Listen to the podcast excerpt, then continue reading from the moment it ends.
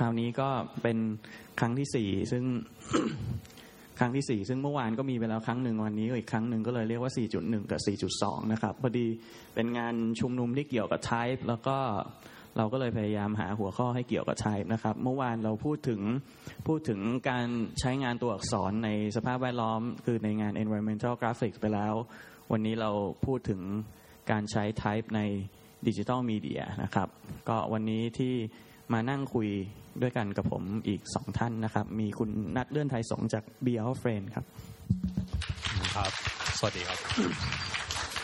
หน้าม้าแข่งขันมากครับ คุณชายพงศธรลิมานนท์จากสวัส Into ดีครับสวัสดีครับโอเคครับเอ่อก็วันนี้ที่มานั่งคุยกันเนี่ย โดยขอบเขตเนื้อหารวมๆที่เราเตรียมกันมาก็คือ อยากจะพูดถึงความแตกต่างระหว่าง การใช้ type บน traditional media กับ digital media โดยมันคงจะไม่ใช่บอกว่ามีอะไรดีกว่าแย่กว่ายังไง แต่ว่าในความแตกต่างของในความแตกต่างของพื้นที่ทำงานที่กำลังเปลี่ยนไปตามเทคโนโลยีเนี่ยมันมีอะไรที่เป็นสิ่งใหม่ ๆ เป็นเรื่องที่เราไม่เคยทำในการใช้ท้ายแบบเดิมๆที่เราสามารถจะเล่นสนุกกับมันได้ ใช้ใช้คำนี้แล้วกัน โอเคไหมฮะ อะโอเคครับเริ่มยังไงดีครับก็ผมว่าถ้าในส่วนส่วนต้นเนี่ย พี่นัทน่าจะจะเชี่ยวนะ เอาเลยครับ ได้ครับ ก็ก่อนอื่นต้องบอกก่อนว่าเอ่อรู้สึกเป็นเกียรติมากที่ได้มาพูดในที่นี้นะครับ เพราะว่าจริง ๆ แล้วอ่าตัวเองเนี่ยทำหน้าที่ที่ b l Friend เนี่ยเป็นโปรแกรมเมอร์กับอ่า ทำสกรีนแบบดีไซน์ซึ่งซึ่งไม่ได้ไม่ได้เชี่ยวชาญทางด้านตัวอักษรโดยตรง เพราะฉะนั้นก็ถ้าเกิดผิดพลาดประการใดนี้ขออภัยไว้ด้วย ทีนี้พูดถึงข้อแตกต่างระหว่าง traditional media กับ digital media ผมก็ลองไปนั่งลิสต์ดูว่ามันมีอะไรบ้าง อย่างแรกเลยคือดิจิ t a ลมีเดียสามารถมี user input ได้นะครับ อันที่หนึ่ง อันที่สองคือมันเป็นมีเดียที่ไม่เก่า หมายความไม่เก่าในที่นี้หมายความว่าถูกใช้งานไปเท่าไหร่มันไม่มีมันไม่มีรอยคล้ำอันนี้เป็นทั้งข้อดีแล้วก็ข้อเสีย เพราะว่ามันไม่ดิจิตอลมีเดียจะไม่มีเสน่ห์ของการถูกใช้งานเก่า สมมุติเราเข้าเว็บ ไซต์ทุกวันเนี่ยหน้าเว็บมันไม่ไม่มีรอยมือเราอะไรไม่เงี้ยเปื่อยใช่ไหมเออไม่เปื่อยไม่เหมือนหนังสือ นอนกับมันทุกวันแล้วมันก็ยับไปเรื่อยๆ อะไรเงี้ยครับ ทีนี้เรื่อง texture texture texture ดิจิตอลมีเดียก็ไม่มี texture ที่แท้จริง เพราะมันเป็นเป็นสกรีนแต่ทีนี้หนังสือหรือ traditional media หรือ print อะไรเงี้ย โดนน้ำมันก็มีเสน่ห์หรือ ยับมันก็หรือ เวลาผ่านไปอะ มันก็อ๋อน่าคอมสนใจคอมหน้าจอคอมเก่าๆมีรอยนิ้วมือนี่ไม่มีเสน่ห์ใช่ไหมครับมันจะโดมันนเช็ดนะฮะเพราะมันเลอะฮะ ก็ถ้ามีรอยร้าวอะไรอย่างงี้มันก็เฉพาะเฉพาะเครื่องก็ไม่รู้เหมือนกันเออแล้วก็อีกอันหนึ่งก็คืออ่ามันดิจิตอลมีเดียต้องการใช้ไฟไฟฟ้า แล้วก็ต้องการแมชชีนในการที่จะเล่นมันอะไรอย่างเงี้ยครับ คือพูดง่ายๆก็คือมัน มันไม่สามารถรับรู้ผ่านประสาทสัมผัสเราได้โดยตรงต้องมีครับก็มีอะไรก็น่าจะประมาณนี้ครับเออแต่ยุคหลังมันก็เริ่มเริ่มเริ่มที่จะเวลามันมีการทัชเกิดขึ้นเนี่ยผมว่าดิจิตอลมีเดียมันก็ยิ่งเพิ่มเสน่ห์ใช่ให้มันดูละมุนขึ้นนะฮะเพราะว่าเหมือนแต่ก่อนเราอาจจะไปสัมผัส เวลาเราปริ้นออกอะไรออกมา แล้วมี texture มีการ spot UV มีอะไรตรงเนี้ยเราก็สัมผัสด้วยความที่เป็นดีไซเนอร์เนี่ยมันจะมี ความจิตนิดๆนะฮะว่าแบบต้องไปลูบมันต้องโดนลูบแล้วมีความสุขเอออะไรอย่างนั้นนะใช่แต่พอเป็น digital media สมัยปัจจุบันเนี่ยผมว่าอย่างพี่นัทก็น่าจะเซียนนะแบบเวลาทำ interact เข้าไป touch ตรงนู้นโผล่ตรงเนี้ยผมว่ามันก็ทำให้คนเนี่ยเปลี่ยนเปลี่ยนความรู้สึกมากขึ้น เพราะฉะนั้นเอ่องานงานยุคยุคหลังๆเนี่ยเราจะสังเกตว่าเขาเขาเริ่มจะอ่า ไม่ใช้คีย์บอร์ด ไม่ใช้เมาส์อะไรเงี้ยเพราะมันมีใช่ไม่ไม่ไม่มี dimension ของ texture ก็เลยพยายามเป็นไม้เป็นอะไรก็ตามที่มันมีความรู้สึกเข้ามาเกี่ยวข้องทางสัมผัสอื่น นอกจากตากับหูอะไรเงี้ยครับคือถ้าคือถ้าสมมุติเราถอยไปสักห้าหกปีเนี่ยตอนแรกที่เริ่มเริ่มได้ยินคำว่าอีบุ๊กเอ้ยจริง ๆ มันอาจจะได้ยินมาสักประมาณสิบปีแล้วแหละ แต่ถ้าสมมติสิบปีที่แล้วเรานึกถึงพออีบุ๊กเรานึกถึงพวกปาล์มแล้วก็มีครับตัวหนังสือจอขาวดำค่อยๆค่อยๆเคลื่อนต่อมา เราก็เริ่มเห็นเออผมใช้คำว่าสื่อบนหน้าจอคอมที่มันพยายามทำตัวดัดจริตเป็นหนังสือแล้วกันอ่าแบบเป็นเล่มแล้วเราต้องไปคลิกใช่ไหมฮะคลิกใช่แล้วแบบโอ้โหมีเสียงกระดาษแกรบว่าผมใช่ไหมไม่ใช่ครับผมจำได้เอ่อครั้งนั้นที่ทำเอ่อครั้งแรกประมาณปี 2001 นี่โอ้นานมากแล้วเนี่ยลืมไปเลยเนี่ยว่า เก้าปีครับ9ปีครับ ก็เป็นเป็นเป็นสคริปต์ของของแฟลตนี่แหละที่ที่ลอกเรียนแบบการการเปิดหนังสือ ซึ่งอันนั้นก็คือแล้วก็ตั้งแต่นั้นมาเป็นผ่านมาหลายปีก็ยังมีพยาความพยายามที่จะเรียนแบบใช่ลักษณะของที่เป็นอ็อบเจกต์จริงอยู่ ผมเรียนแบบจริงจังเลยนะพี่อืมผมตั้งใจมากว่า เพราะช่วงนั้นผมทำผมทำดิสเพลย์ก็โชคดีมีนายทุนแบบว่า เอ้ยอยากทำหนังสือผมบอกเอาสิพิมพ์สามแสนนะเฮียเฮียไม่มีตังค์อะเฮียไปคิดอะไรมาก็ได้ ผมตั้งใจทำเป็นดิจิตอลเลย บอกเอ้ยอ่านมันอ่านไม่ออกมันเล็กขยายมันซูมมันคลิกหน้าออโต้อะไรเงี้ยแต่สุดท้ายเสน่ห์มันไม่ได้หรอกแต่ว่าผมว่ามันได้เรื่องเรื่องอื่นนะมันได้เรื่องของความประหยัดอะไรอย่างเงี้ยได้เรื่องความเร็วอะไรเงี้ยคือถ้าถ้าพูดถึงเรื่องอีบุ๊กผมว่ามันพัฒนานะเพราะว่าอันนี้นี่นี่จากจากประสบการณ์การใช้ตรงคือ ปกติผมจะชอบอ่านหนังสือก่อนนอนอืมก็หนังสือก็ยับประจำทีนี้ใช่อ่าผ่านแล้วก็ต้องเปิดไฟใช่ไหมครับ ใช่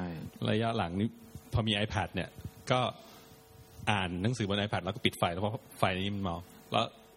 เราก็จะเปลี่ยนจากนอนทับหนังสือเป็นนอนทับไอ้นี่อืมบางคืนอะไรเงี้ยเราก็รู้สึกว่าเฮ้ยมันพังว่าว่าอะไรอืมอืมเออมันก็แล้วก็เด็กที่โตมาในยุคนี้อาจจะมีใช่พฤติกรรมใช่เปลี่ยนไป ผมผมเหมือนเคยได้ยินที่ฮ่องกงเนี่ยฮะปกติเนี่ย ช่วงปัจจุบันเนี่ยเขาเริ่มที่จะเริ่มที่จะฝังไอไอไออีบุ๊กทั้งหลายเนี่ยอืมเข้าไปตามโรงเรียนแล้วล่ะ เพื่อว่าเนื่องจากว่าต้นทุนการผลิตหนังสือเนี่ยมันก็แน่นอนมัน cost มันสูงกว่าคราวนี้ก็เลยทำซอฟต์แวร์ที่อาจจะเอาหนังสือเรียนเนี่ยมาสแกนมาสแกนอะไรเงี้ยมันก็เป็นทางเลือกหนึ่งในการในการช่วยครับสำหรับรุ่นใหม่ ๆ เกิดขึ้นเท่านั้นเองนะครับครับคือคือความ flexible ความ flexible ที่มันที่มันมากับตัวมีเดียมมากับตัวเทคโนโลยีอะพอพอมันถึงจุดหนึ่งที่ เอ้ย มันสะดวกที่จะเอามาเสพซะจนเรา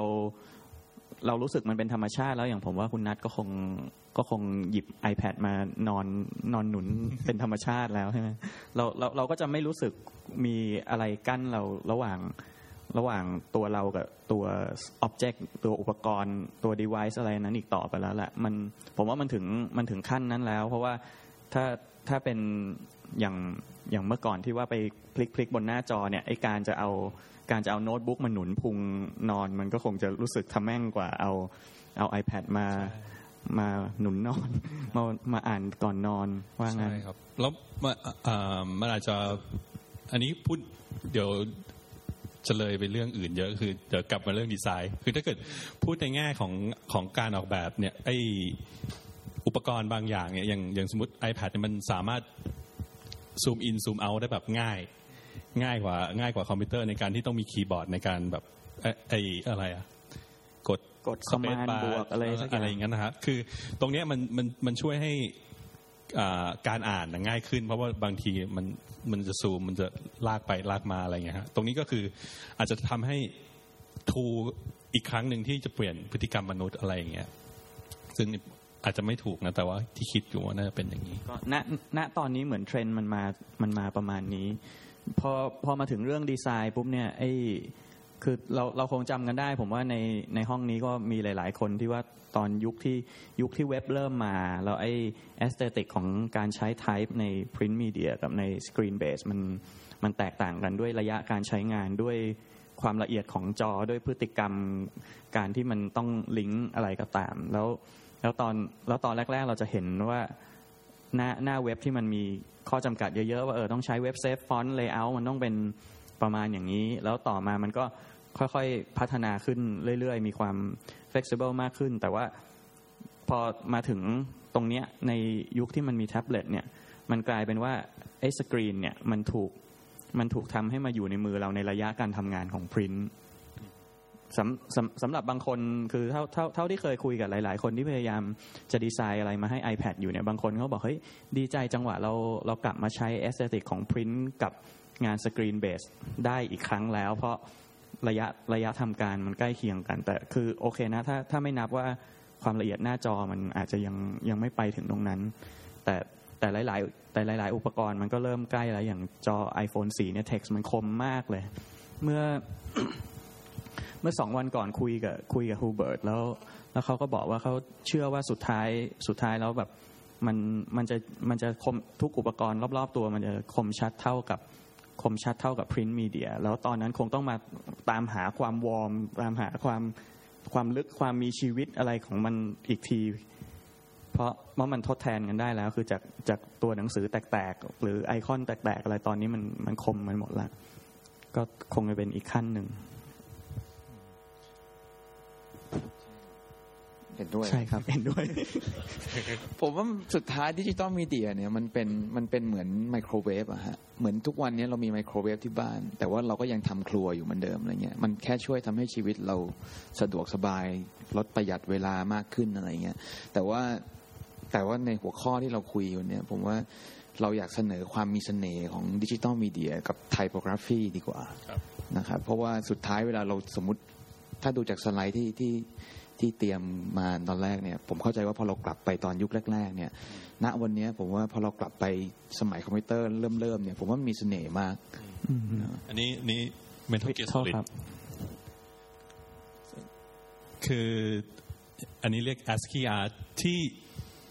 จุดเริ่มต้นของ ASCII art เนี่ยมันไม่ใช่ว่าเขาจะเอาเอาตัวหนังสือมาเรียงกัน แต่ว่าข้อจำกัดว่า มันทำกราฟิกไม่ได้ มันมันได้แต่พิมพ์เทค เพราะฉะนั้นมันก็เลยกำเนิดตัวอาฟอนต์แบบศิลปะแบบ ASCII art ซึ่งรู้สึกกลับมาฮิตมากอีกครั้งหนึ่งตอนเราเริ่มใช้มือถือกันเยอะ ๆ แล้วส่ง SMS กันมาใช่มันสร้าง emotion ได้ คือข้ออันนี้คือแม้แต่พรินก็ได้รับอิทธิพลจากพวก SKR นะครับ ก็คือถูกอ่าอย่างไอ้หน้ายิ้มอย่างเงี้ย ใช่ colon แล้วก็วงเล็บอะไรอย่างงี้ emoticon ปีกกาอะไรอย่างเงี้ยนะฮะทุกวันนี้ผมว่าก็น่าจะมีอยู่ในเครื่องทุกคนนะทุกวันนี้เวลาส่ง คือเวลาเราส่ง เช่นว่า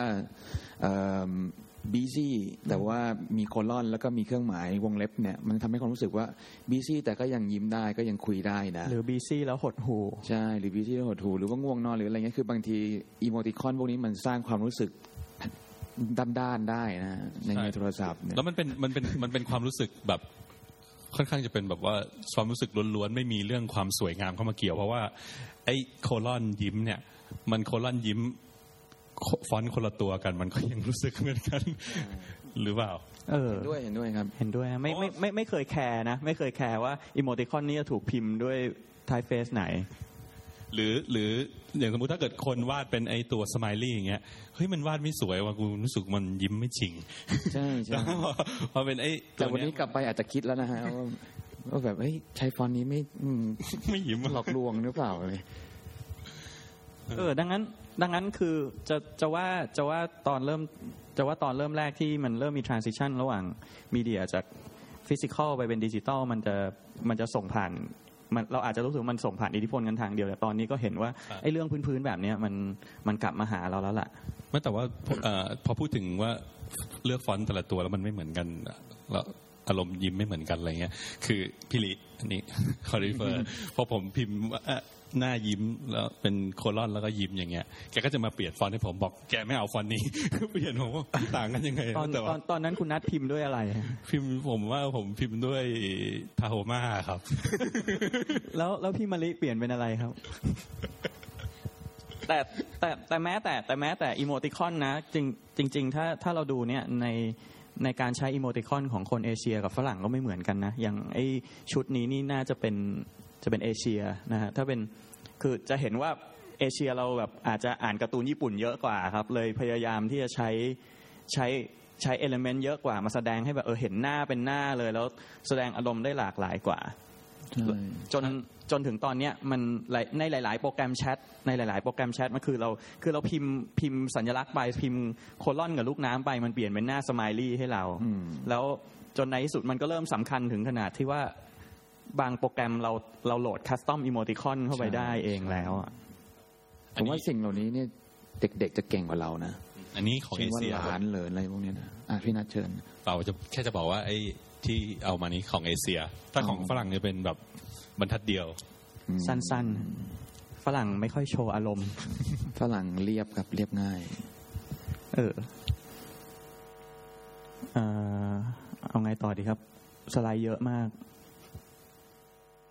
ก็ลองก็ลองไล่ดูเลยก็ได้นะครับ ไล่เออลองไล่ดูลองไล่ดูแล้วกันเยอะมากครับ เยอะมากอืมเราจะเนิร์ดกันนิดหน่อยอันนี้อะไรอ่าโอเค อันนี้ฝรั่งครับ ฝรั่งอ่าใช่ครับโอ้โห นี่แบบคือเห็นเห็นจมูกกลมนี่ตลกสุดของฝรั่งแล้วครับสักประมาณตอนประมาณปีหนึ่งเก้าเก้าเก้าห้าหรืออะไรเงี้ยตอนมีคอมพิวเตอร์ครั้งแรกที่ผมถึงกับ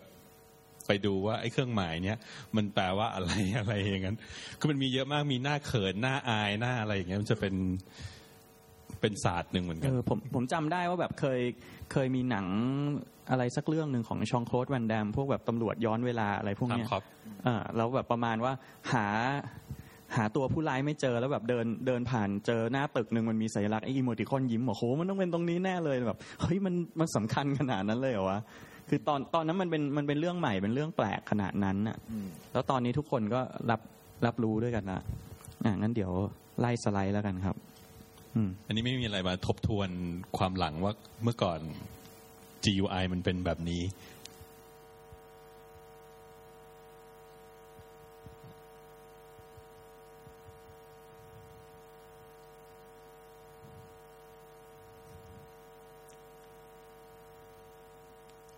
ช่วยพูดอะไรหน่อยสิครับ ไม่มี เออ เอางี้แล้วกันนะพอ พอพอพอเราลองมองย้อนกลับไปเรารู้สึกว่าเออสภาพแวดล้อมของคอมพิวเตอร์ที่เราใช้งานนี่มันมันสวยขึ้นยุ่งสวยขึ้นละเอียดขึ้นยุ่งเหยิงขึ้น ผมชอบอันนี้มากเลยนะมันอ่ามันไม่รู้ทำไมมันแบบผมทันนะ ผมทัน ผมจำได้ตอนผมสวยมากไปทำงานที่ Color Party ปีแรกเนี่ย ผมเจอคอมพิวเตอร์แบบเนี้ยฮะโอ้โหเครื่องโบราณมากอะ ผมบอกพี่โถกกับพี่เชียนบอกเปลี่ยนเถอะพี่ แกก็เฮ้ยช่วงนี้ยังไม่มีตังค์เพิ่งเริ่มกันใหม่อะไรอย่างเงี้ย ผมถึงกับหงุดหงิดนะฮะแล้วพี่เชียนก็นั่งอยู่ข้างหลัง ผมก็นั่งจี้ผมว่าเนี่ยเพิ่มฟอนต์เท่านี้เท่านี้เท่านี้อะไรอย่างเงี้ย ซึ่งมันแต่ผมเห็นเครื่อง Mac ครั้งแรก ๆ เนี่ย มันทำให้รู้สึกว่าเออมันดีไซน์มาอย่างดีนะผมว่าฟอนต์เฟิร์นอะไรเขาก็ดีไซน์มาอย่างสวยงามนะ มันก็เป็นเสน่ห์คือคือทำได้ดีมากในข้อจำกัดแล้วกันใช่ครับ ก็ตอนผมตอนผมเรียนมหาลัยปีแรกแล้วห้องคอมคณะก็ยังเป็นยังเป็นอารมณ์ประมาณนี้อยู่อะครับใช่แบบสมมุติว่าใช้โปรแกรม FreeHand สองมั้งพอเติมจุดมากหน่อยแล้วเลื่อนทีนาฬิกาหมุนก็ออกไปกินข้าวเตะบอลอะไรได้พักหนึ่งค่อยกลับมาค่อยกลับมาทำต่อใช่ผมว่ามันมันหนึ่งเก้าแปดสี่อะอืมกี่ปีมาแล้วมันมันยังเป็นไอ้นี่อยู่เหมือนเดิมเลยอะเป็นเป็น window มีปุ่มปิดมีอะไรเงี้ยคือตอนนี้เลยคิดอะไรใหม่ไม่ได้อันนี้ฟอนต์อะไรครับ ฟอนต์อะไร Chicago อะอืมถ้าภาษาไทยสหวิริยาใช้ตัวกรุงเทพแทนอืมนี่โอ้โห เริ่มมีสีแล้ว Apple เป็นสีแล้วครับ แล้วตอนนี้จอเราทำสีได้เยอะกว่านี้มากแต่ Apple กลับมาเป็นสีเดียวเหมือนเดิม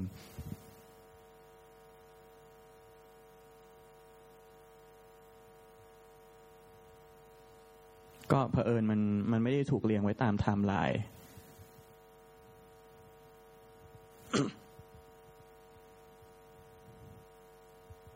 เปลี่ยนเรื่องเถอะผมว่าครับไปสู่ type in motionอ่า ไปสู่สิ่งที่มันตื่นเต้นขึ้น อืมดีกว่าโอเค ทีนี้อะสรุปนิดนึงแล้วกันคือเมื่อกี้เรารู้สึกว่า เรารู้สึกว่าตอนที่ ตอนที่เครื่องมือเหล่านี้มันเพิ่งเริ่มเข้ามาในชีวิตของเราเรามองว่ามันเป็นข้อจำกัดเนาะใช่เอ้ยทำอะไรก็ไม่ได้ไอ้นี่ก็ไม่เหมือนนี่นี่ก็ไม่สวย แต่พอถึงตอนนี้ เดี๋ยวให้ดูอันนี้ละกัน เสียงไหมเอ๊ะตอนคือดีไซเนอร์ชื่อยาวมากครับครับเออตอนตอนเทสเสียงยังออกอยู่นะครับ อ๋อขอบคุณครับ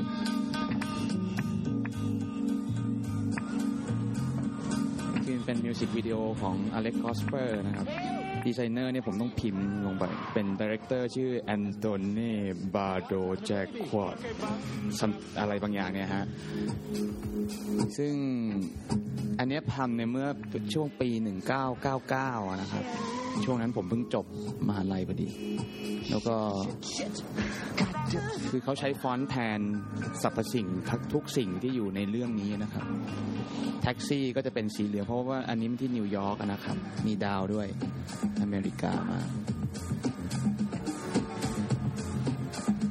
คือถ้าสังเกตคุณวีช่วยหยุดตรงนี้ได้ไหมช่วยกลับไปนิดนึงได้ไหม จะพยายามนะครับ ไม่รู้ขอบถูกคุณไหมมากแค่ไหน คือผมว่ามันเสน่ห์ของเสน่ห์ของฟอนต์ในดิจิตอลมันมันเป็นแบบนี้แหละ ในเรื่องของโมชันนะ บอกหยุดเมื่อไหร่อ่าหยุดเลยครับ มันอ่านว่าอะไรบ้างเนี่ย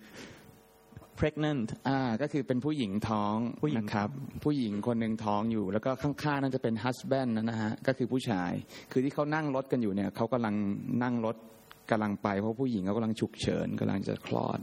แล้วแล้วแล้วรู้สึก MV มันจะจบตอนคลอดพอดี ใช่ใช่ใช่อ่าแล้วสะพาน Brooklyn Bridge เนี่ยเขาก็จะเป็นบรุกลินนะฮะสะกดเป็นคำว่าบรุกลินอะไรอย่างเงี้ยก็คือตามเสน่ห์ของของมันเนี่ยฮะ Brooklyn Bridge แท็กซี่ก็ยังวิ่งไปอยู่ ถ้ามีรถบรรทุกผ่านก็เขียนว่า truck ผ่านมาอะไรอย่างเงี้ยนี่จะคันใหญ่เลยนะอันใหญ่มาก subway ทำไม subway อยู่บนฟ้าเอ่อ แล้วมี very very long Cadillac ไม่รู้ผ่านใช่ใช่น่าจะน่าจะอันเมื่อกี้ก็ไม่แน่ใจไม่ได้ดูมาหลายอ่าปีคาคาหลายแบบว่ามีรถหลายแบบนะฮะแท็กซี่เนี่ยซิ่งมาก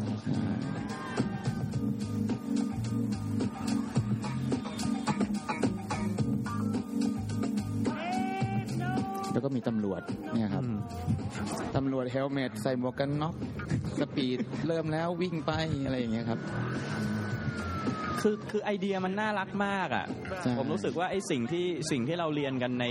ในวิชา typo ที่บอกว่าตัวหนังสือมันต้องมันต้องมาแทนความหมายอย่างอื่น นอกเหนือจากมิติของการเป็นพาหนะของข้อความเนี่ยไอไอ MV อันนี้มันโชว์หมดเลย ใช่ครับ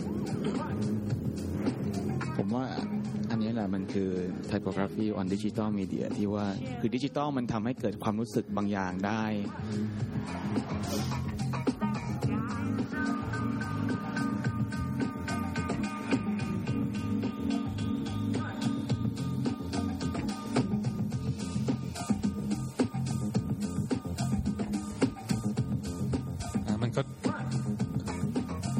สือก็ดึงเอกลักษณ์ของอ็อบเจกต์ในจริงมาได้เหมือนกันใช่เพราะบางทีไอ้ตำรวจเมื่อกี้ถ้าเกิดไม่ได้อ่านอะไรก็ยังรู้สึกว่ามันเป็นรถตำรวจได้อยู่อืมคือคือคือผมเคยคิดเล่นๆน่ะว่าถ้าสมมุติว่าเราเราไม่เข้าใจภาษาอังกฤษแล้วดู MV นี้ยเราเราจะเก็ตเนื้อเรื่องมากน้อยแค่ไหน ซึ่งซึ่งโอเคลักษณะของการจัดวางที่ว่าเอ้ยนี่คือตึกนี่คือถนนครับวิธีการวิ่งแบบซิกแซกแล้วแบบเอ้ยไอ้ไอ้ตำรวจเนี่ยมันมัน ปิดไฟขึ้นมา แล้วมันก็พยายามวิ่งไล่บี้อะไรทั้งหลายเนี่ย ผมว่ามันมันก็ยัง work อยู่ จริง คือเราเป็นคนพูดน้อยนะอ๋อเหรอไม่ไม่ไม่คือประเด็นมันแค่ว่า ผมว่านี่เป็นเคสหนึ่งแหละ ที่ว่าเวลาคือเนื่องจากผมสอน motion ด้วยนะครับ มันเวลาสอนเนี่ย ก็จะเอาเคสแบบนี้ไปให้เขาดูกัน เพราะว่ารู้สึกว่าเออเด็กที่เรียน motion แล้วก็เด็กที่ชอบดีไซน์เนี่ยมันมีอยู่ เพราะว่าผมเองก็ base กราฟิกเนี่ยแหละ แต่ว่าเราชอบฟอนต์ด้วย เราก็ชอบ motion คือชอบไปหมดอะแล้วพอเราจะมารวมกันเราจะรวมยังไง เราจะใช้ตรรกะอะไรในการคิดงานหรืออะไรเงี้ยแต่ว่าอย่างอันเนี้ยมันเป็น basic ที่ผมว่ามันรวม element ทุกอย่างว่าสมมุติว่าผู้หญิงทำไมคำว่า woman ต้องเป็นฟอนต์ที่มันโบขึ้นมา เพราะว่าผู้หญิงท้องก็มี ความหนาของร่างกายอะไรเงี้ยพอเพรกแน่นแล้วทำไมดูสีมันรู้สึกร้อนรนอะไรอย่างนั้นนะครับ อันต่อไปเลยก็ได้นะอันต่อไปเอาอันไหนดีครับ ไล่ไล่ไล่ไปเลยก็ได้ครับไล่ไปเลยนะครับครับอืมคือนอกจากนอกจาก type ที่ที่ไปใช้ในทาง motion graphic แล้วเนี่ย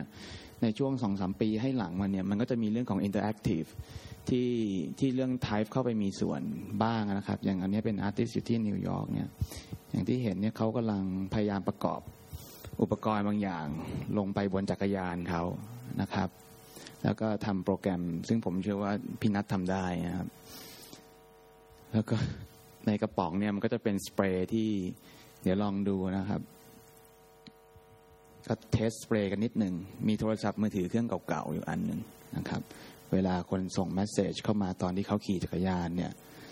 เขาก็สามารถที่จะพ่นเป็นคำได้นะครับ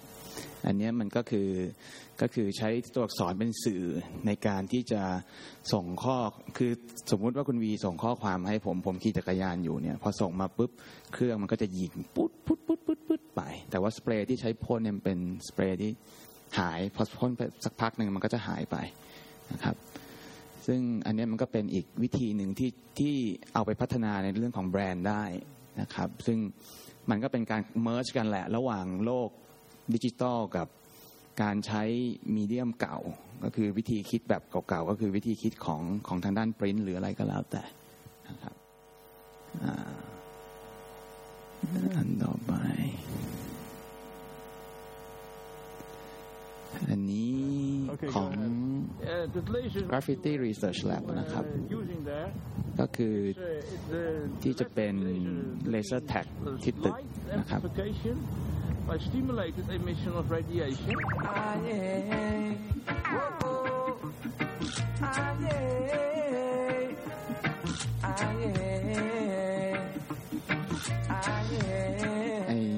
laser tag เนี่ยก็คือใช้ไฟฉาย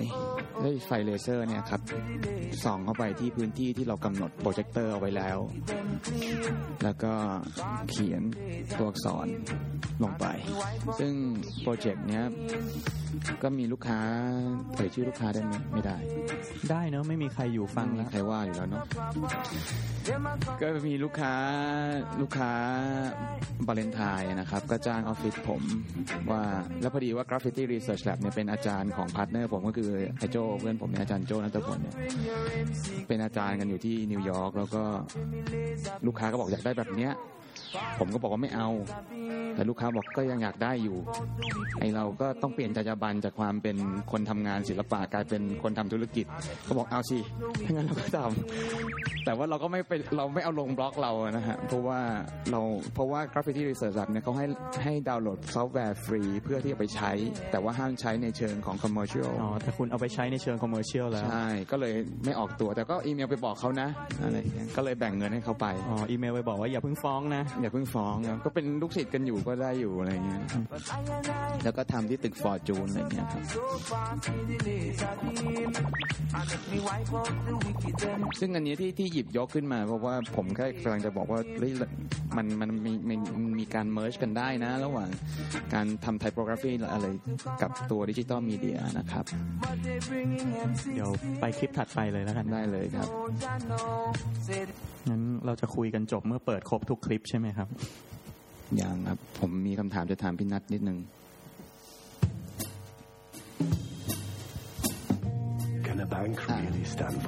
อย่างนี้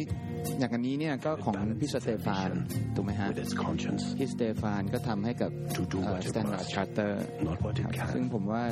ถ้าผมจำไม่ผิดเนี่ยรู้สึกจะมีบริษัทหนึ่งในเมืองไทยก็ทำแล้วเหมือนกัน ที่เป็นคำว่าขอบคุณไงประเทศเราเจริญมากเลยสุดนะ How it makes that profit and stand beside people อะไรอย่างเงี้ย where every solution depends on each person. Simply by doing good, คือผมว่าพอมันไปอยู่บนพริ้นหรือว่าไปอยู่สิ่งที่สเตฟานพี่สเตฟานเขาเคยทำไว้เนี่ยแต่พอกลับกันพอมันมาอยู่บน advertise ที่เป็น commercial จริงๆเนี่ยผมว่ามันมีพลังมากขึ้น เพราะว่าเพราะว่าดิจิตอลมีเดียเนี่ยไอไอไทโปกราฟีเนี่ยถ้าเกิดว่าอะไรก็ตามที่มาอยู่บนทีวีผมว่ามันสร้างพลังให้กับแมสในโลกนี้ได้เยอะขึ้น เพราะนั้นถามผมว่าอย่างไทป์เนี่ย มันมันเกี่ยวโยงยังไงกับในเรื่องของของ digital media ทั้งหมดเนี่ยผมว่ามันเป็นเรื่องของพลังสื่อสารกันออกไปมากกว่า เช่นว่าวันหนึ่งถ้าฟอนต์ทุกตัวนะฮะถ้าเกิดว่ามันถ้าถ้าเว็บไซต์มันสามารถที่จะมันสามารถที่จะ take care ฟอนต์ทุกตัวได้ตามที่ designer print ทำเนี่ยเช่นว่าสมมุติผมอยากดีไซน์เว็บอันเนี้ยแต่ผมอยากใช้ฟอนต์อันเนี้ยผมว่ามันก็จะทำให้พลังของคนทำ typefaceเนี่ยมันมากขึ้นไปอีก คือณตอนนี้มันก็ค่อย ๆมาแล้วนะใช่อะเสริมอีกนิดนึง ผมรู้สึกว่าตรงพวก digital media มันมีมิติของเวลามา มันทำให้เราสร้างความประหลาดใจได้อย่างเมื่อกี้ของเซฟานที่ตอนแรกเขารำเป็นพัดเนี่ยคือเราก็ดูไปเรื่อยๆอย่างเงี้ยแต่พอรำจบปุ๊บมันเซอร์ไพรส์ว่า เอ้ย มันเป็นตัวหนังสือได้นะอะไรอย่างเงี้ยคือมันด้วยด้วยด้วยเรื่องเวลาอย่างเดียวเนี่ยเราทำเราเล่นอะไรกับมันได้เลย เยอะไม่ใช่เล่นความความเซอร์ไพรส์มั้ง can be แต่ counted. ผมเห็นด้วยเรื่องเวลานะ Can it ผมเห็นด้วยมากเพราะว่า profit it makes? มันจะมีอันเดี๋ยวผมรบกวนข้ามไปให้ดูงานผมเองบ้างดีกว่าเนอะเดี๋ยวเพราะว่ามันมีเรื่องของทามมิ่งค่อนข้างเยอะนะครับอันเอาอันเก้าสองห้าก่อนก็ได้ครับ ไอ้ nine to five เนี่ยมันเป็นโปรเจกต์เรียนของผมสมัยอยู่ที่เมลเบิร์นนะครับเอ่อ มันเป็นหนังหนังผมเรียนแอนิเมชันนะครับ เป็นหนังเงียบ แต่ว่าผมเนื่องจากโรงเรียนที่ผมเรียนเนี่ยมันไม่ค่อยมี graphic designer เรียนแต่ผมอยากเรียนอะไรเงี้ยผมก็ใช้วิธีคิดของ graphic designer นี่แหละ ว่าเป็นเหมือนคนทำงานเพราะผมไปเรียนตอนผมทำงานแล้ว แล้วก็รู้สึกว่าชีวิตทำงานเนี่ยมันยุ่งเหยิงมาก แต่ว่าอยากจะ express ความรู้สึกเหล่านี้ออกไปโดยใช้ typography นะครับ ซึ่งไอตัวการ์ตูนเนี่ยผมก็จะเขียนเป็นเฟรม by เฟรมตลอด แล้วก็ตอนนั้นก็ก็ใช้ After Effects เนี่ยเป็นตัวเป็นโปรแกรมในการช่วยทำงาน ซึ่งผมก็ทุกวันนี้ก็ยังไม่เก่ง After Effects อยู่นะครับ ผ่านมาแล้วห้าหกปีหกปีแล้วละอันเนี้ยก็คือผมว่าเนี่ยมันก็เป็นวิธีการหนึ่งที่ว่าอย่างที่พี่นัทบอกว่า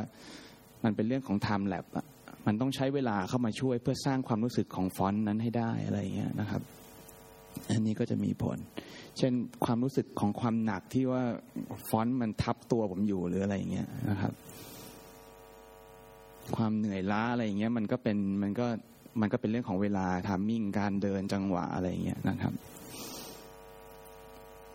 ซึ่งจริง ๆ แล้วถามว่าผมก็ไม่ได้ดีไซน์ฟอนต์อะไรมากมายหรอกนะ แต่ว่าก็ก็พยายามดีไซน์ความรู้สึกของมันที่ที่ได้ฟอนต์ตรงนั้นเป็นแรงบันดาลใจมากกว่า อะไรแบบเนี้ยนะครับ คือผมผมมีงานผมมีงานของผมเองชิ้นหนึ่งแต่พอดีมันไม่อยู่ในคอมเครื่องนี้แล้วจะจะลักษณะคล้าย ๆ กันคือเป็นการ์ตูนวาดมือ แต่ว่าผมเลือกที่จะให้ตัวภาพมันนิ่งเอ่อเป็นภาพเป็นภาพเดียวกันหมด แล้วหลังจากนั้นไอ้ตัวละครเดี๋ยวตัวพอมันพูดอะไรออกมาปุ๊บอีกตัวหนึ่งมันจะโต้ตอบด้วยสัญลักษณ์ สัญลักษณ์ภาพของอารมณ์เช่นแบบเฮ้ยพูดอย่างนี้ปุ๊บเหงื่อหยดแล้วแบบอืมมีเส้นเฮือกขึ้นบนหน้า มีควันออกหัวอะไรทั้งหลายเนี่ยเพื่อเพื่อจะให้แสดงให้เห็นว่าเฮ้ยไอ้สัญลักษณ์พวกเนี้ยมันมันแทนคำพูดได้แล้ว แล้วมันก็มาเล่นเล่นตลกกับเวลาเหมือนกันแหละว่าบางทีมันอาจจะแบบเอ้ยใช่ react ออกมาช้าหรือเร็วยังไง แล้วก็ไปอันไหนต่อครับ อันอันนี่เนอะไทโปเนี่ยครับแล้วก็อันนี้เนี่ยผมมันก็เป็นโปรเจกต์ถัดมา อุ้ยเดี๋ยวนะครับไม่เป็นไรมันเด้งผิดจอ คือไอ้โปรเจกต์ถัดมาอันเนี้ยพอดีพี่โรดพูดเมื่อกี้ใช่ไหมครับเอ๊ะทำไมมันมาเด้งเข้าจอเล็กเนี่ยงั้นผมว่าดูเล็กๆดูดูเล็กๆเล็กแล้วกันๆก็ได้นะครับครับอันคืออันนี้ขอบอกว่าชอบเป็นการส่วนตัวตั้งแต่เห็นครั้งแรกเมื่อหลายปีขอบคุณครัก่อบนคือไอ้โปรเจกต์เนี้ยมันก็เป็นโปรเจกต์ที่ใหญ่ขึ้น ผมก็ยังชอบฟอนต์อยู่ แล้วต่อก็เลยตัดสินใจว่าเนี่ยอยากจะทำฟอนต์ภาษาไทยให้ฝรั่งรู้นะครับ เพราะว่าเพราะฝรั่งไม่ค่อยรู้อะไรเงี้ยผมก็เลยก็เลยทำขึ้นมาว่าผมคิดจะใช้ตัวอักษรเนี่ยแทนความรู้สึกเอ้ยแทนแทนมันพูดไงดี คือตัวสอักษรไทยมันมีเยอะฮะมี 44 ตัว แต่ผมทำไม่หมด 44 ตัว ตอนแรกผมอยากจะเอากอไก่ไปขอไข่ไปนู่นนี่นั่นพอสุดท้ายเรามานั่งคิดเนี่ยมันก็มีความรู้สึกว่ามันมีตัวไม่ได้ใช้เต็มไปหมดเลย ทุกวันนี้ก็ไม่ได้ใช้สิ่งเหล่านั้นเลยอะไรเงี้ยใช้บางตัว มันก็เลยเป็นเรื่องว่าเป็นเรื่องเป็นเรื่องของผู้ชายคนหนึ่งเกิดมาอะไรเงี้ยครับแต่ว่าผมก็พยายามจะจินตนาการนะฮะว่า ไก่เกิดมาแล้วปล่อยไข่ ไข่ปล่อยออกมาเป็นตัวชอชายก็คือผมเองอะไรเงี้ยนะครับ คือผมแค่ไม่มีความรู้สึกว่ามันไม่จำเป็นต้องเป็นชอช้างอะมันเป็นชอชายก็ได้อะไรเงี้ยเด็กอาจจะเข้าใจกว่าหรือเปล่าอะไรเงี้ยนะครับ แล้วก็ ผมมีเด็กมาดูแล้วบอกว่าช้างช้างออกลูกเป็นไข่นะครับเออนั่นก็ผมว่าเด็กผมตอบไม่ถูกกันนะเนี่ยเสร็จแล้วผมก็เอ่อขอยืมลายเส้นของคุณวิสุทธ์มานะครับมาเอ็กซ์เพรสไอฉากเนี้ยเฉพาะซีนนี้ว่าการเป็นเด็กการเป็นเด็กผู้ชายไทยคนนึงเนี่ยจะต้องเกิดมาต้องดูแลครอบครัวดูแลพ่อแม่ยามเจ็บป่วยอะไรอย่างเงี้ยอันนี้ก็เป็นการบรรยายนะครับ เสร็จแล้วสีสันอ่าเสร็จแล้วพอช่วงวัยรุ่นก็จะเจอผู้หญิงถูกไหมฮะ เจอผู้หญิงชอบเราก็ เราก็จีบครับอะไรเงี้ย คืออย่างที่พี่โรดว่าแหละว่าชายหญิงเจอกันก็มีหัวใจได้ โดยไม่มีสาเหตุ ผมก็มีโดยไม่มีสาเหตุ คือสิ่งที่พี่โรดพูดเมื่อกี้เนี่ย มันเต็มไปหมดเลยในนี้นะฮะว่าสีที่ผมใช้เนี่ยก็สีสดหมดอะไรเงี้ยเพราะว่าผมก็ผมก็รู้สึกว่าไทยไทยเป็นอย่างนั้นอะไรเงี้ยนะครับหรือว่าตัวอักษรที่เลือกใช้เนี่ยทุกวันนี้ผมก็จำไม่ได้ผมใช้ตัวอะไรไป แต่ว่าตอนนั้นเนี่ยคือใช้ตัวมีหัวไว้ก่อนอะไรเงี้ยนะครับพอเขารักกันปุ๊บ มันก็ยังรักกันไม่ได้ครับ เพราะว่าเพราะว่าประเทศไทยเราเนี่ยพ่อแม่เราปลูกฝังว่าผู้ชายไทยเนี่ยต้องมีสามอย่าง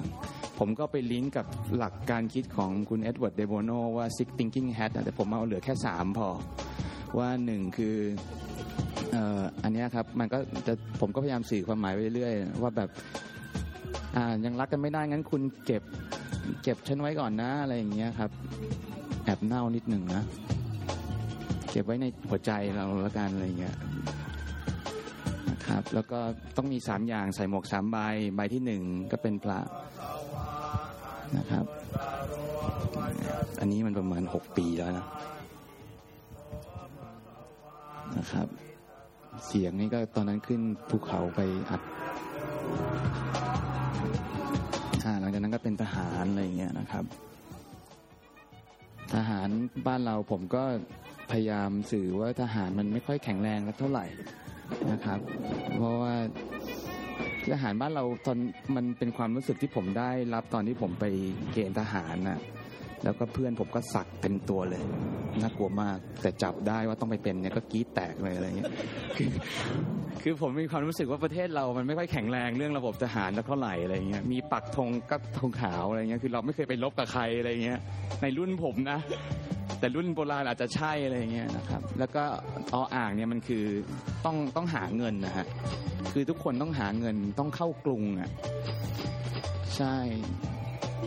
คือผมไม่ได้พูดถึงเด็กกรุงเทพนะฮะผมพูดถึงเด็กต่างจังหวัดเพราะว่าพูดแทนผู้ชายผู้ใหญ่ส่วนใหญ่อะไรเงี้ยต้องนั่งเรือเข้ามา เพราะว่ากรุงเทพมันเป็นเกาะ มีแม่น้ำอยู่อะไรอย่างเงี้ยนะครับอ่าก็ต้องเข้ามาทำงานอะไรอย่างเงี้ยก็คือพยายามเล่าเรื่องวัฒนธรรมผ่านคือผมมิกซ์อะไรมั่วตัวเต็มไปหมดเลยแหละอะไรเงี้ยนะครับมั่วจนได้รางวัลเลยนะครับอ่าก็อาจารย์เขาก็แนะนำให้ส่งแหละ แล้วก็พอดีว่าก็ได้รางวัลที่ออสเตรเลียที่นิวซีแลนด์แล้วก็ได้ที่ญี่ปุ่นอะไรอย่างเงี้ยครับก็นั่งรถรถไฟฟ้ามาอะไรเงี้ยแต่นั่งเรือบนรถไฟฟ้าอีกทีอะไรเงี้ยนะครับ จริงๆ ผมว่าฝรั่งเขาก็ไม่เข้าใจหรอก แต่ว่าผมว่าเขาเห็นภาพรวมอะว่ามันเป็นอะไรมากกว่านะครับแล้วก็มาเจอคนรักผมที่อยู่กรุงเทพแล้ว อะไรอย่างเงี้ยนะครับสวมแหวนอะไรไป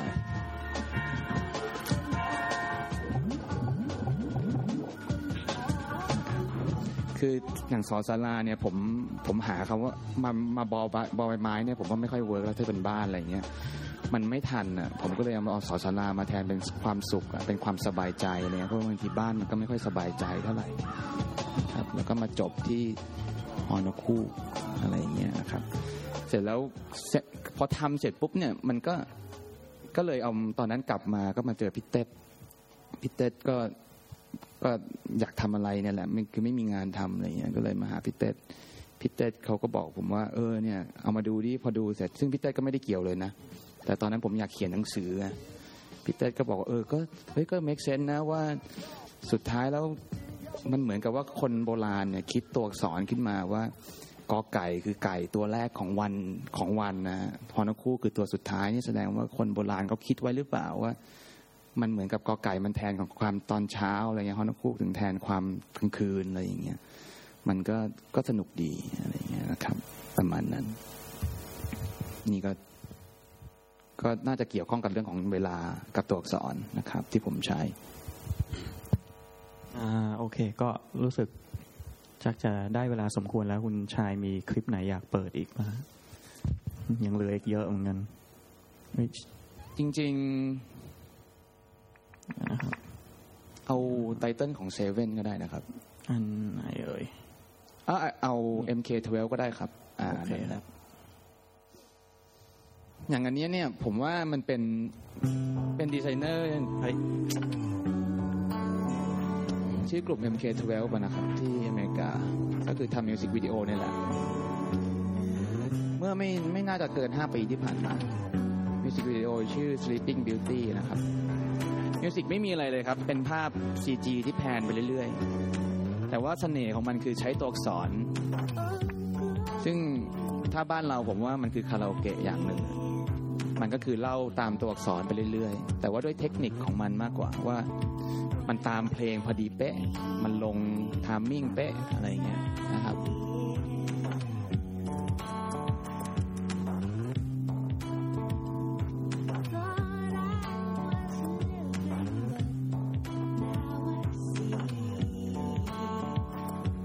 ซึ่งผมว่าถ้าให้เดาใจดีไซเนอร์เขาเนี่ยเขาก็น่าจะรู้สึกว่าอยากจะใช้ตัวอักษรเนี่ยแหละในการ presentซึ่งอันนี้มันเป็นโจทย์อันหนึ่งที่ตัว motion graphic designer เองเนี่ยก็ต้องก็ต้องตีโจทย์ให้แตกในเรื่องของว่าการเลือกใช้ตัวอักษรแบบไหนที่จะมา present ให้เหมาะสมอะไรเงี้ยเพราะฉะนั้นเนี่ยผมเชื่อว่าคนที่อยู่ในโลกดิจิตอลเนี่ย อาจจะไม่ได้ละเอียดขนาด type designer นะครับแต่ว่าอาจจะเลือกให้มันถูกรสนิยมมาได้ แล้วก็เลือกใช้การ animate ให้ถูกตามจังหวะเวลาอะไรเงี้ยเพราะว่าคนทำดิจิตอลเนี่ยมันมีเรื่องของทำแลบอยู่ตลอดเวลาอยู่แล้วนะครับที่จะต้องที่จะต้องไปสัมพันธ์กันกับการใช้ในการสื่อความหมาย แล้วก็ระยะก็คือพูดง่ายๆว่าคือ composition แหละก็คือความพอดีที่พี่โรดว่า กี่ยวกับว่าช่วงเวลานั้นมันมีทูนี้พอดีหรือเปล่าครับ เพราะรู้สึกว่าช่วงนั้นจะแบบใช่นิยมช่วงนั้นนิยมจะฮิตลักษณะนี้ใช่ แล้วก็มีเซเว่นอะแล้วเดี๋ยวเราไปไปจบคลิปกันที่โตโยต้านะเป็นการวางแผนที่มั่วดีมากนะครับคืออย่างเซเว่นเนี่ยมันเป็นอินโทรที่ที่ทำให้ ให้คนทำ title sequence เนี่ยผมว่าบ้าคลั่งกันไปเลยแหละ แล้วก็คุณเขาดีไซเนอร์ชื่อ Kyle Cooper มั้งถ้าผมจำไม่ผิด ใช่ ใช่ไหมฮะใช่ครับเขาก็ทำมาไม่รู้กี่สิบเรื่องอะเนอะสไปเดอร์แมนก็น่าจะใช่เขาเหมือนกันนะครับ คือสุดท้ายเนี่ย พอพอดีไซเนอร์มาเอาใช้ฟอนต์ตัวอักษรมาทำเป็นสื่อความหมายเนี่ยก็ต้องไปอิงเรื่องกับ content อยู่ดี นะครับ ผมว่าก็น่าจะคล้ายๆกับคล้ายๆกับวิธีคิดของพี่ลักกิจนะที่ตัว stencil อะว่าก็ต้องมีแกนของเรื่องอะแล้วก็มามันอยู่ที่ว่าเราจะเอามา adapt เป็นอะไร เพียงแต่ว่าทุกคนก็จะมีข้อจำกัดต่างกันถูกไหมฮะอย่างพี่ลักกิจเขาก็จะมีข้อจำกัดว่าเขาต้องพับ หรือว่าอะไรเต็มไปหมด และต้องพ่นให้ได้ก่อนที่ปอดจะพังนะอะไรอย่างนั้นดีไซเนอร์เนี่ยเขาก็ต้อง ทำให้ได้ตาม timing ที่กำหนดว่ามันไม่เกินกี่วินาที มันต้อง present เนื้อเรื่องของหนังได้ เพราะว่าไอตัว title sequence มันต้อง present เรื่องของหนังทั้งหมดอยู่แล้วนะครับคือผมรู้สึกว่าหลังหลังๆมาเนี่ยเอาเอางี้แล้วกัน ผมรู้สึกว่าอันเนี้ยมันเป็นจุดเปลี่ยนในการทำ title หนังใช่เลยแหละหลังจากหลังจากเซเว่นปุ๊บรู้สึกทำไม title หนังมันมันโชว์ป๋ามากขึ้นเรื่อยมันดูมีอะไรๆเอฮะอจนบางทีมันทำให้เรามีอาชีพไงฮะโอเคครับ จริงๆแล้วเป็นอย่างนั้นเอาไปเลยแล้วแบบจนจนหลังๆมาเนี่ยบางบางบางเรื่องแบบไตเติ้ลดีกว่าหนังไตเติ้ลดีกว่าหนังอืมอืมบางทีแบบหนังไม่ได้รางวัลไม่ได้รับการพูดถึงอะไรเลยแต่แบบโหต้องทุกคนต้องถามว่าเฮ้ยดูไทเติ้ลเรื่องนี้ยังใช่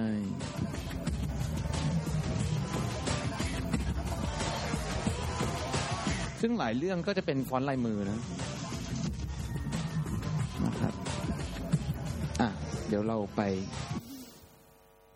อันนี้ผมว่าอย่างอย่างเด็ดเลยฮะฮะจริงเหรอ งั้นเปิดอันนี้เปิดก็ไม่ได้อะเปิดลองอันไหน อันวิดีโอเอ้ยเดี๋ยวฉๆเดี๋ยวลองลองด้วย VLC ได้ไหม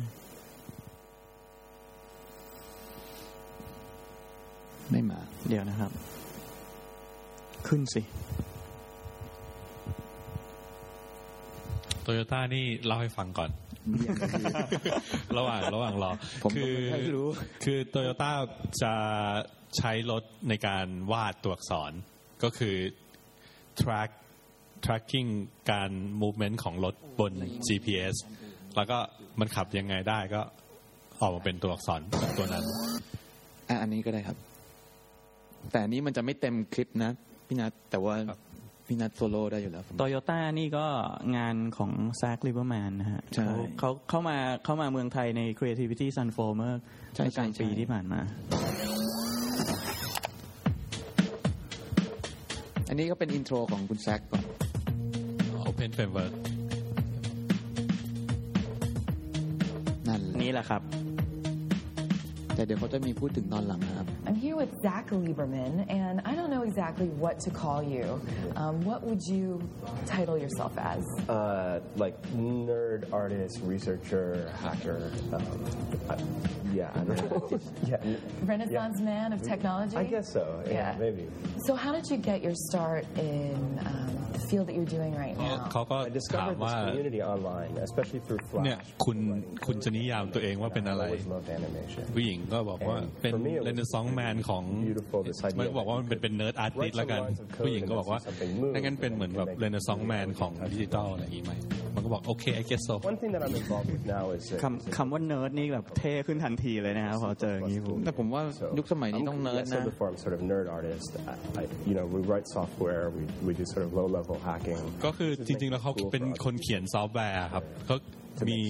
ผลงานที่เป็น Each individual user Open Source คือ creates Open their Framework นะครับ software. .cc Yeah, every time we have a new problem, a magician comes and says we want to do an augmented reality ตอนท้ายครับ card trick, and then it's like, okay, let's make a new อ่า IQ แล้วครับ I think that it อันนี้ก็คือเขาทำเขาทำเป็นฟอนต์ให้ดาวน์โหลดเลยใช่ไหมครับ ใช่ครับ ใช่ครับ That project was in Belgium, and it was an advertising company. อธิบายหน่อยพี่ that has the ก็ Twitter account, เขาจะติด and then ตัว once they have the idea of เอิ่ม driving, ส่งสัญญาณไว้ที่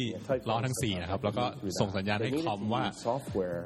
รถเนี่ยมัน real-time software ขยับยังไง in order to track the car to get a good sense of what the outcome would be. They did some experiments here with kind of imagining on paper what the movement แล้วก็ The อันนี้ driver would then take those สำคัญที่นักขับด้วยใช่ไหม He would ใช่ใช่ slowly at คนขับ first ต้องขับมันเก่งมีความมากสำคัญอยู่ 3 คนครับ คนที่หนึ่งก็คือนักขับ คนที่สองก็คือคุณแซคเนี่ยแหละ แล้วคนที่สามก็คือไทโปรกราฟเฟอร์นะ Traced it and cleaned it up a bit. ที่เขาต้องมามาแบบว่ามันไม่สวยมันต้องขับอย่างงู้นมันต้องได้ฟอนต์แบบนี้อะไรคือเงี้ยคือคิดง่ายๆว่าพกเรื่องมกอะพกคิดเรื่องง่ายมกๆว่าถ้าไม่มีถ้าไม่มี type designer มา มาบอกว่าให้ขับยังไงก็อาจจะขับไม่สวย หรือถ้าไม่มีคนที่ขับเก่งพอก็ขับให้สวยไม่ได้ ใช่ ถ้าบ้านเราก็คงคุณนานาอะไรนะสักนานาอ่าคนนั้นแหละอันนี้คือจริง ๆ แล้วแซกก็เขียนซอฟต์แวร์ แต่ว่าคนที่ออกแบบว่า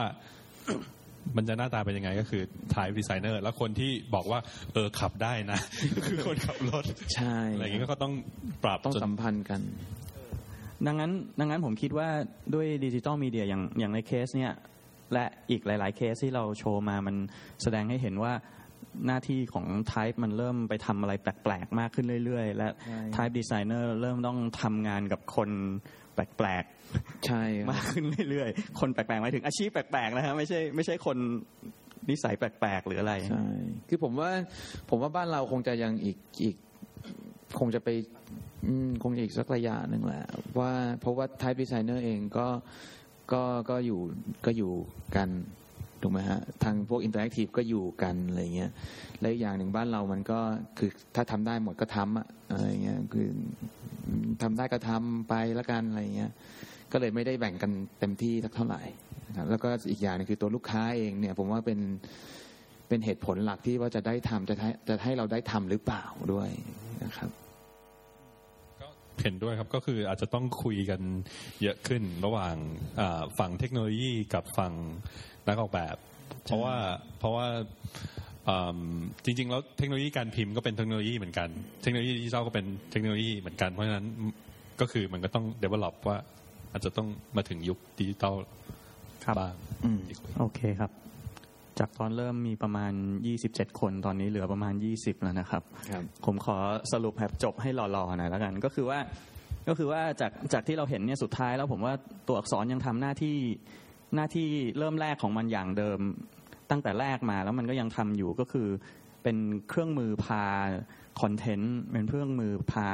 เมสเซจเข้าไปให้ถึงกลุ่มเป้าหมายเข้าไปถึงคนรับสื่อ เพียงแต่ว่าวิธีการพาไปเนี่ยจากเมื่อก่อนมันพาไปบนกระดาษใช่มันพาไปบนจอตอนนี้มันเริ่มพาไปบนตึกบนใช่รถบนท้องถนนอะไรต่างๆ มากมายแล้ว ดังนั้นผมว่ายังไงก็ตามเรื่องเรื่องการรู้จักใช้ตัวอักษรยังเป็นเรื่องสำคัญยังเป็น skill ที่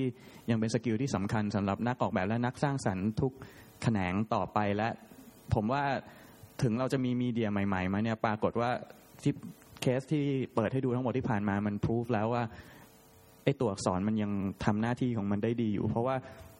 ไอเดียทุกสิ่งทุกอย่างของเราเนี่ยเริ่มแรกมันถูกถ่ายทอดด้วยภาษา แล้วตัวอักษรมันสร้างขึ้นมาด้วยเพื่อรองรับภาษาตั้งแต่แรก ซึ่ง คุณคุณฮูเบิร์ตก็บอกแล้วว่าเออซิมโบลการใช้ภาษาภาพ ซึ่งซึ่งสัก 20-30 ปีก่อนมีคนพยายามจะทำให้มันเป็นยูนิเวอร์แซลไงครับมันก็มีจุดจุดอ่อน จุดอ่อนยังไง จุดแข็งยังไงอะไรทั้งหลายแล้วดังนั้นตัวตัวอักษรก็คงไม่ไม่หายไปจากไม่หายไปจากเราง่ายๆหรอกครับ แต่มันกำลังจะถูกนำไปอยู่ในที่ที่แปลกขึ้นในภาวะที่เราอาจจะคิดไม่ถึง แล้วก็น่าตื่นเต้นว่าจะเกิดอะไรขึ้นอีก อืม โอเคครับ ฟังดูแบบสมกับที่มางานไทโปแล้วนะครับ จริงดิไอมันก็สร้างตัวอักษรของมันเองด้วยนะไออย่างเช่นปาล์มอย่างเงี้ยมันสร้างกราฟฟิติขึ้นมาเป็นเป็นเซตหนึ่งของมัน เพราะก็เทคโนโลยีก็อาจจะ define ซิมโบลิกหรือภาษาหนึ่งก็ได้เนี่ยโอ้นี่ได้ใช้จนได้ครับสไลด์นี้ ก็ ตัวนี้ก็คือข้อจำกัดของของคอมพิวเตอร์ recognition ว่า เออมันจำได้แค่นี้นะ มันมันจะทำความเข้าใจได้แค่นี้ ถ้าเกิดว่าเราเขียน A complex กว่านี้ซับซ้อนกว่านี้มันจะไม่ไม่รู้เรื่องอะไรอย่างเงี้ยครับ ผมถามพี่นัทหน่อยได้ไหมผมผมเองก็มีคำถามอะนะฮะครับน่ากลัวเลยไม่พี่แค่อยากรู้ว่าถ้าถ้าต่อไปสมมุติว่ายกตัวอย่าง ผมผม บอกว่าโอเค เดี๋ยวผมอยากใช้ฟอนต์ของพี่โรดในเว็บไซต์เนี้ยโดยการที่ไม่ให้ฟอนต์เป็นภาพได้ไหมพี่นึกออกไหมพี่พอบนเว็บเนี่ยพอเราจะทำเป็นกราฟิกเป็น layer สวยๆเนี่ยก็ต้องเอาฟอนต์มาจัด layer เป็นภาพหรือ export มันจริง ๆ ในเชิงเทคนิคก็ได้ แต่ติดเชิงลิขสิทธิ์อืมเพราะว่าถ้าเกิดว่าเราเอ่อ embedded font เข้าไปในในตัวเว็บก็ใช้ได้เลย แต่ว่าครับเราต้องแปลว่า user คนนั้นจะต้องมีฟอนต์ตัวนี้ install อยู่ในเครื่องใช่ครับ แค่นั้นเอง แล้วมันจะมีวิธีในอนาคตที่ทำให้มันง่ายกว่านี้ได้ไหมตอนนี้ตอนนี้มีแล้วนะครับ มีว่าทางฟอนต์เนี่ยไปอยู่ตรงฝั่งเซิร์ฟเวอร์ แล้วมีสคริปต์ที่คอยแปลงฟอนต์นั่นนะให้มาเป็น object อืมและยังกด search ได้ ซึ่งเมื่อก่อนสมมติพอเราแปลงเป็นภาพอืมแปลงเป็นภาพปุ๊บมัน search search ไม่เจอออืมใช่ไหมฮะตอนนี้มันเริ่มมีแล้วแต่ว่าก็เท่าที่คุยกับ โปรแกรมเมอร์คนที่เคยโชว์อันนี้ให้ดูเขาก็บอกว่ายังติดเรื่องลิขสิทธิ์อยู่ก็ Google มีฟอนต์จำนวนหนึ่งแล้วก็ทำแบบเนี้ยทำแบบที่วีว่าก็คืออ่าเอาไปไว้ในเซิร์ฟเวอร์ Google แล้วก็เรียกว่า Typekit มั้งรู้สึก ก็มีฟอนต์สวยเยอะๆเลยอย่างนี้แสดงว่าถ้าถ้าต่อไปอนาคตของดีไซเนอร์ที่เป็น font designer เขาก็สามารถที่จะทำฟอนต์ขาย Google ได้ป่ะพี่ น่าจะเป็นการดิวแบบองค์กรองค์กรมากกว่ามั้งแต่ก็อันอันอันนี้ผมก็ไม่ไม่ทราบเหมือนกันว่า ว่าอนาคตจะเป็นแต่ที่จริงถ้าเกิดว่าอ่าใช้ปลั๊กอินไอ้ปลั๊กอิน flat อย่างเงี้ยเข้ามาช่วยก็คือได้เลยอืมก็คือ embedded font เข้าไปในตัวตัวไฟล์ไฟล์ของ flat เลยก็ได้โอเคแต่ว่ามันก็ปัญหาเรื่อง search engine อะไรอีก แล้วก็อืมแล้วก็ตอนนี้เหมือนกับ Apple ก็กำกับ Adobe ก็กำลังตบตีกันเรื่อง Flash อยู่เราก็เลยไม่รู้ อืมอนาคตด้วยตรงนี้จะเป็นไง แต่ แต่ผมว่ามันก็กำลังมาครับ พวก transparency layer อะไรมาหมดแล้วนะครับ ตอนนี้ HTML5 ก็โหทำอะไรที่คาดไม่ถึงได้เยอะแยะ อืม ใช่ โอเค มีคำถามไหมครับ งั้นจบนะครับ ขอบคุณทุกท่านที่ยังนั่งอยู่ครับ ขอบคุณครับขอบคุณมากครับได้ประโยชน์บ้างเล็กน้อย